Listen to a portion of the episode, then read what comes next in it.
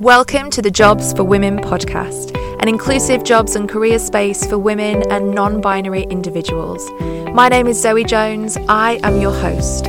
I'm a careers coach, life coach, and marketer, and I have worked for some of the biggest corporations in the world. But right now, I am committed to breaking down barriers to change the narrative surrounding gender equality and diversity at work.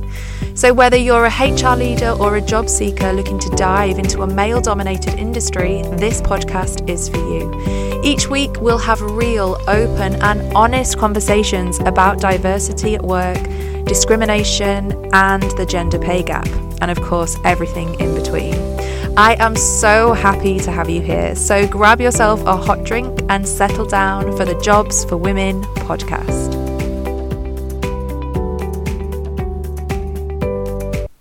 Hi there, welcome to episode two of the Jobs for Women podcast.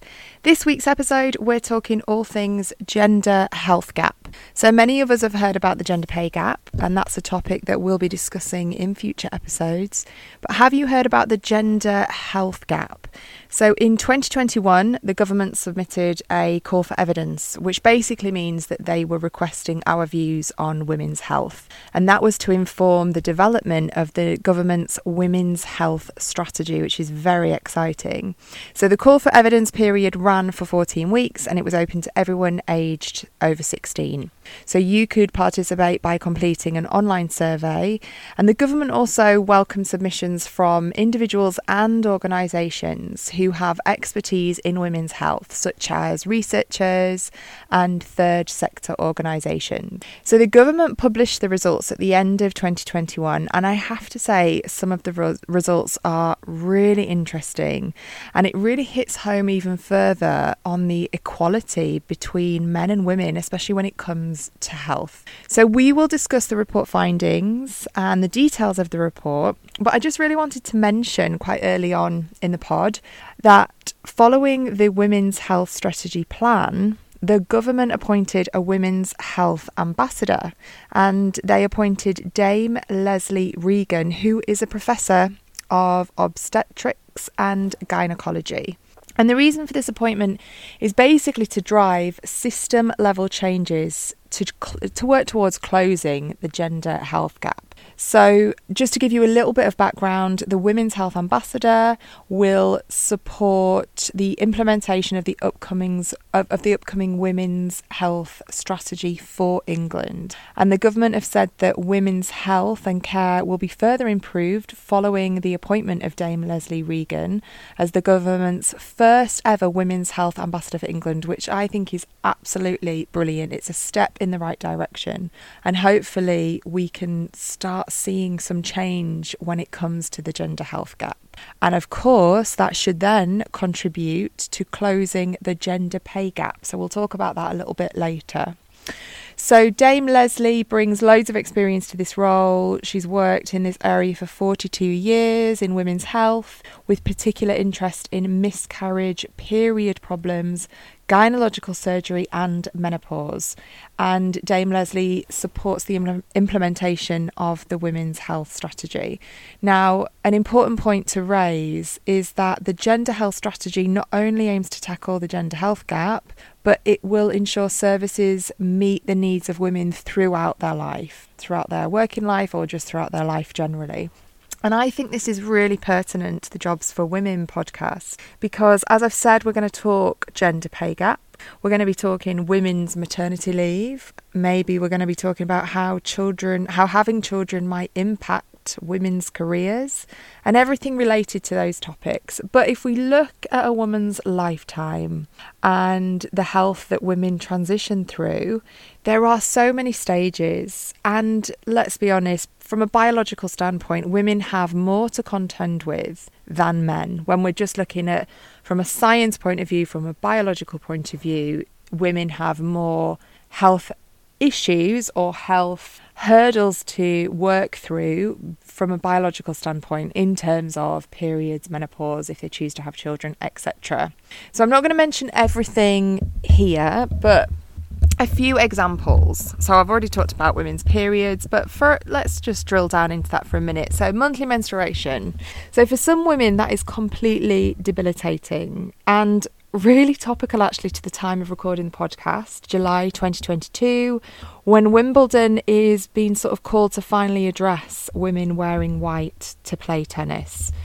So the Wimbledon Championships date back to 1877, and of course, one of the most distinctive features of the esteemed sporting competition is the very strict um, white dress code imposed on players who take part. And I've been doing a little bit more reading up on this, and it is so, so strict. So they're not allowed, you know, to wear any hint of colour.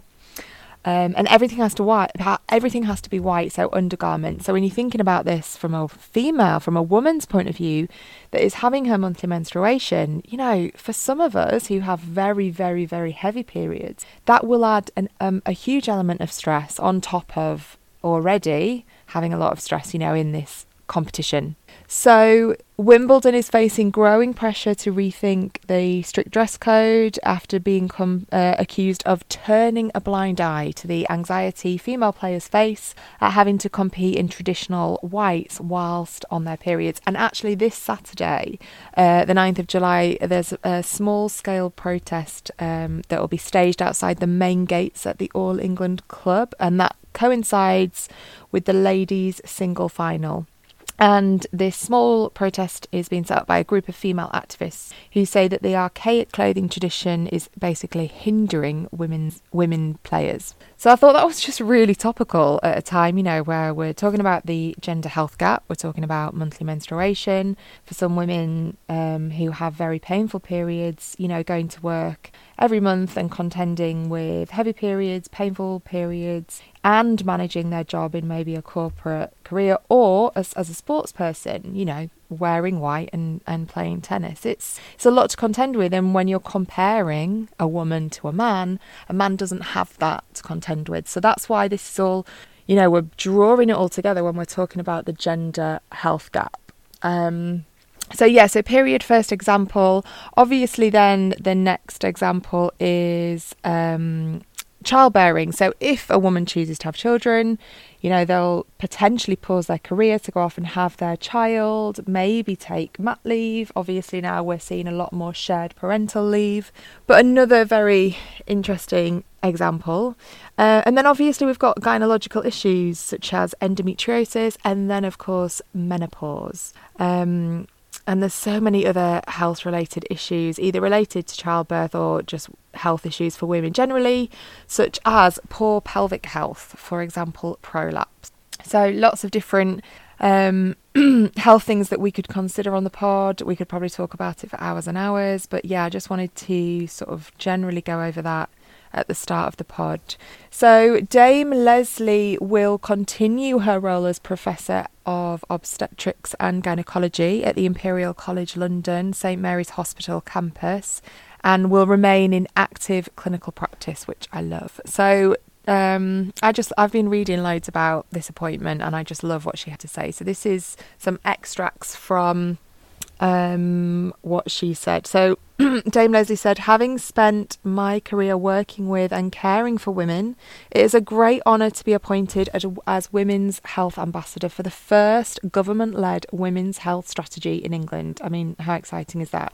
She goes on to say that this is an important opportunity to get it right for women and girls and make a real difference to 51% of our population by addressing the inequalities that exist across society. I look forward to working with women, girls, health services, charities, policymakers, the government, and other key partners to implement this strategy.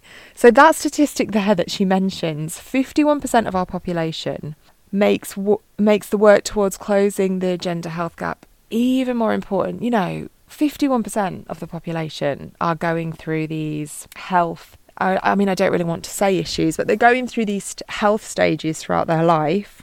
So, in terms of the gender pay gap, women have, as we know, factually been paid less than men over the years for doing the same job. So, then if you add in a woman's lifelong health hurdles or stages on top of that, it makes it very unequal. And I'm really happy that we've got Dame Lesley on board to make some serious changes. And I'm excited to see what's going to happen. Um, I also thought this comment from the Health and Social Care Secretary Sajid Javid was really interesting. So, one in four women consider leaving their job as a result of the menopause, and ensuring women have the right support in place to stay in the workplace for longer will not only enable them to live fulfilled lives, but help to boost the economy and help tackle the rising costs of living. But they go on to say to, to demonstrate this, the civil service recently signed the Wellbeing of Women Menopause Workplace Pledge, committing to ensuring those going through through menopause are supported.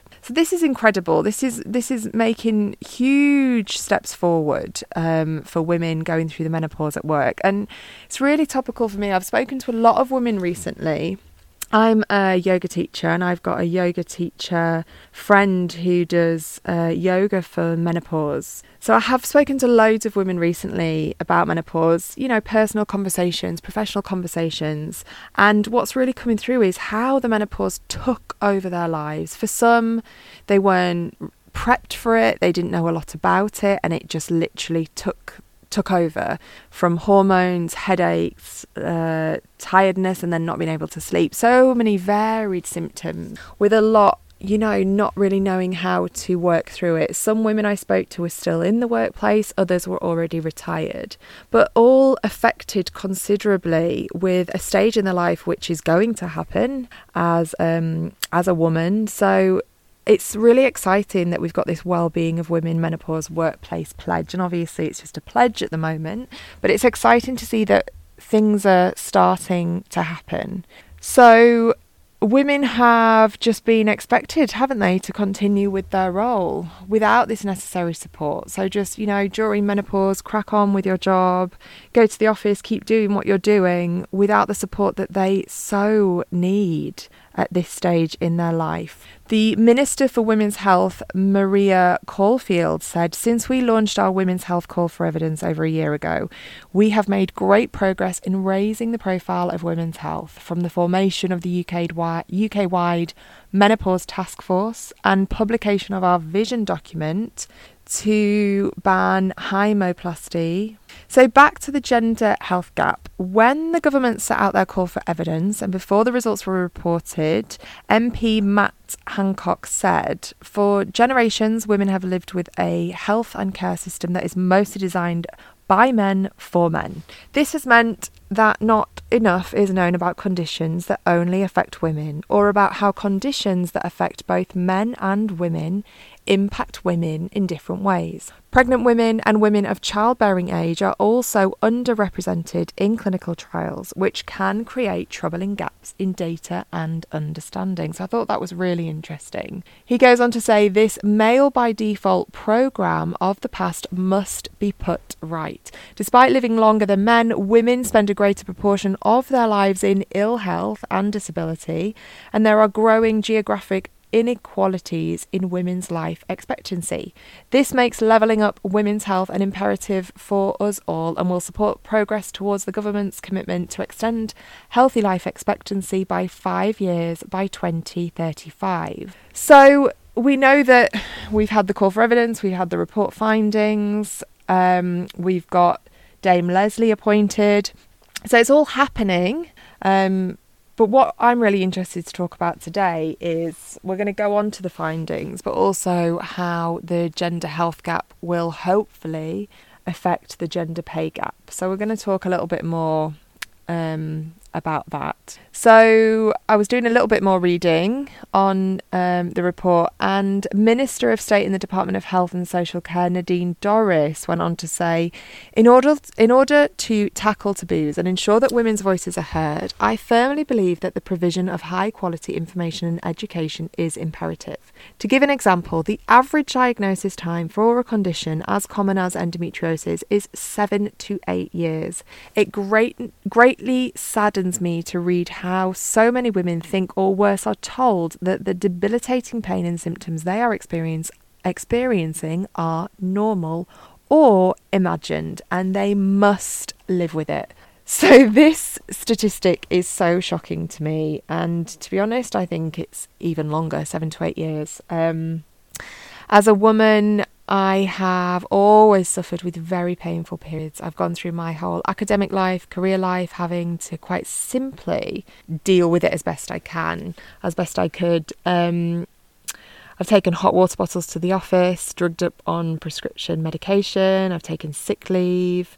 Um, I remember at school waiting for my mum to pick me up because I had such awful period pain. And I remember a teacher walking past me saying, Oh, Zoe, you must sort out these periods. As though there was a magic remedy or a wand that I could just wave and simply eradicate the period from my life. Oh, how I wish that were true.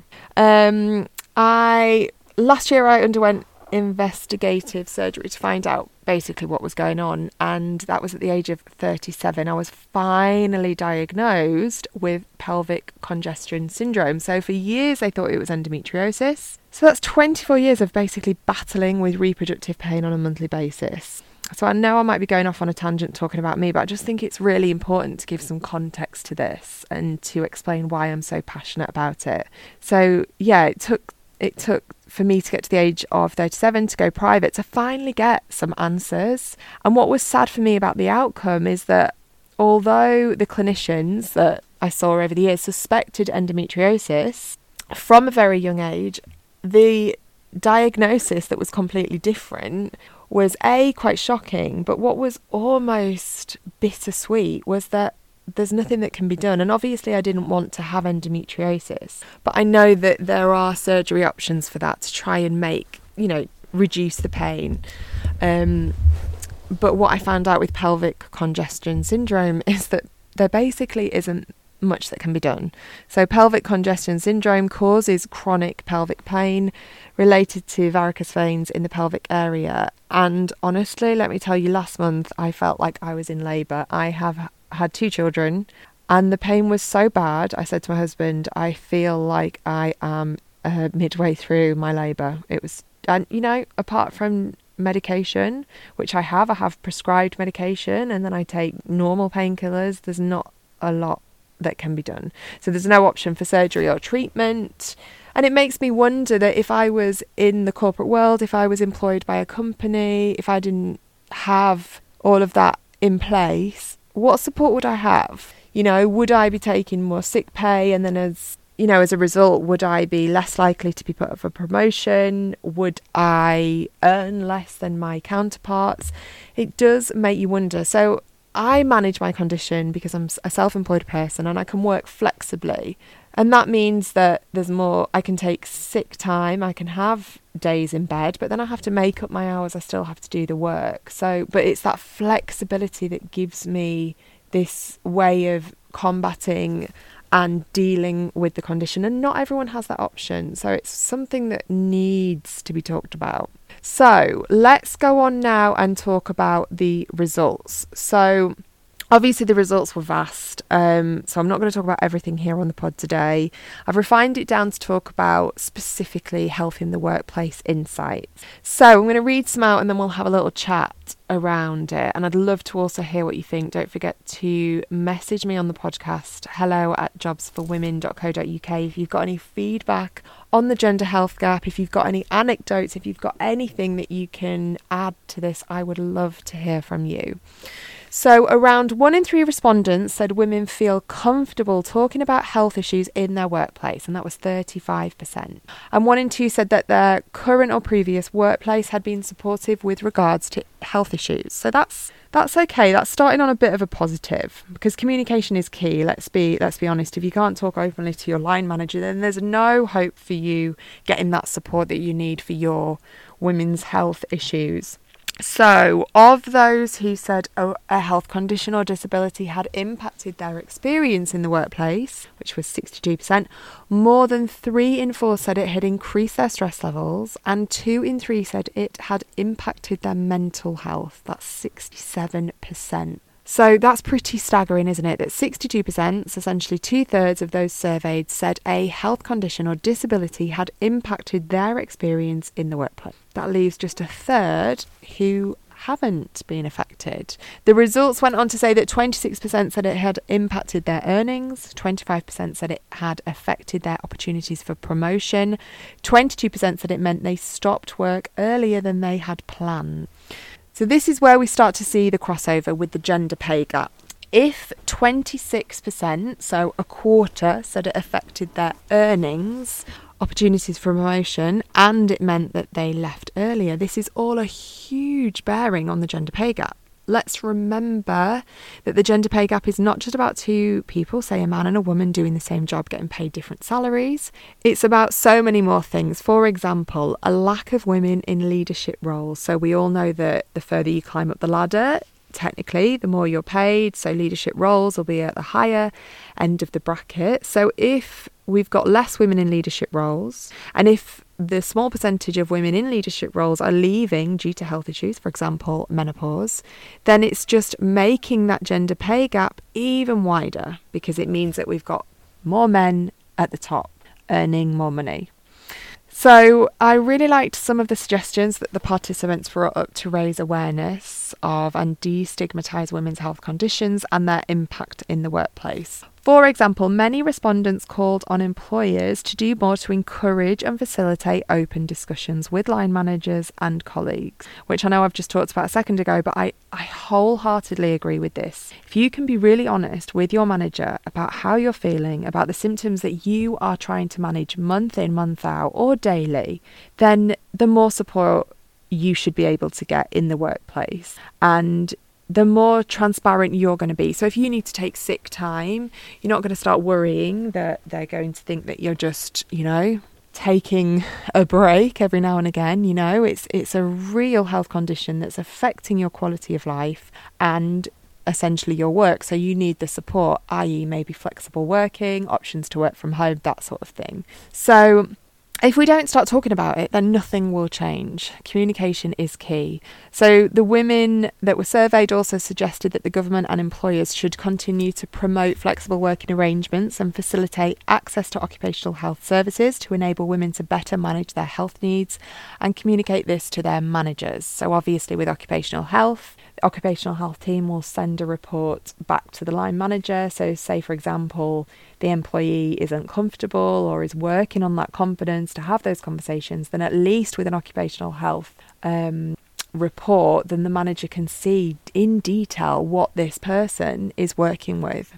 Um, they also went on to say they sh- they also suggested cr- to create new policies to better support women in work, such as paid leave and counselling for miscarriage and baby loss, and reasonable adjustments for women who are going through the menopause or living with painful gynecological conditions. Provide better support for women seeking to re enter the workplace or progress their career after maternity leave and while living with or recovering from female health conditions. So, I mean, we could talk about this for hours. Um, I definitely encourage you to go on the .gov website and read up on the report. It's fascinating. And for me, it's really exciting that we're finally making changes. We are finally talking about women's health. We're putting it on the map. And in turn, this cross and this overlap, I'm hoping that they're going to um, do a report in the future on this crossover with the gender health gap and gen- gender um, pay gap. So, gender health gap and gender pay gap. So, as a woman, I've already talked about my experience of gynecological issues. Um, I'm now working with pelvic congestion syndrome. I'm lucky that I'm self employed, but if you are suffering with any gynae issues or women's health issues and you'd like to contribute to the podcast or maybe uh, have a little chat off the record so I can find out a little bit more about you, um, Jobs for Women is a place for us to come to a community of women and non binary individuals where we can empower ourselves, where we can progress at work, where gender is irrelevant, but women's health conditions are on the map. So that's it for this week. I can't wait to see what Dame Lesley brings to the table. I can't wait to see the work that she does and how she can help shape women's health in the future. So that's it for another episode of the Jobs for Women podcast. I hope you've enjoyed this week's show. If you're interested in coming on the show or you want to discuss any of the topics that I've raised, please email me hello at jobsforwomen.co.uk. And if you're interested in reaching more women and non binary individuals in your recruitment process, why not have a look at the website jobsforwomen.co.uk? Your first job posting is absolutely free for the first 30 days, so you've got absolutely nothing to lose. Until next time.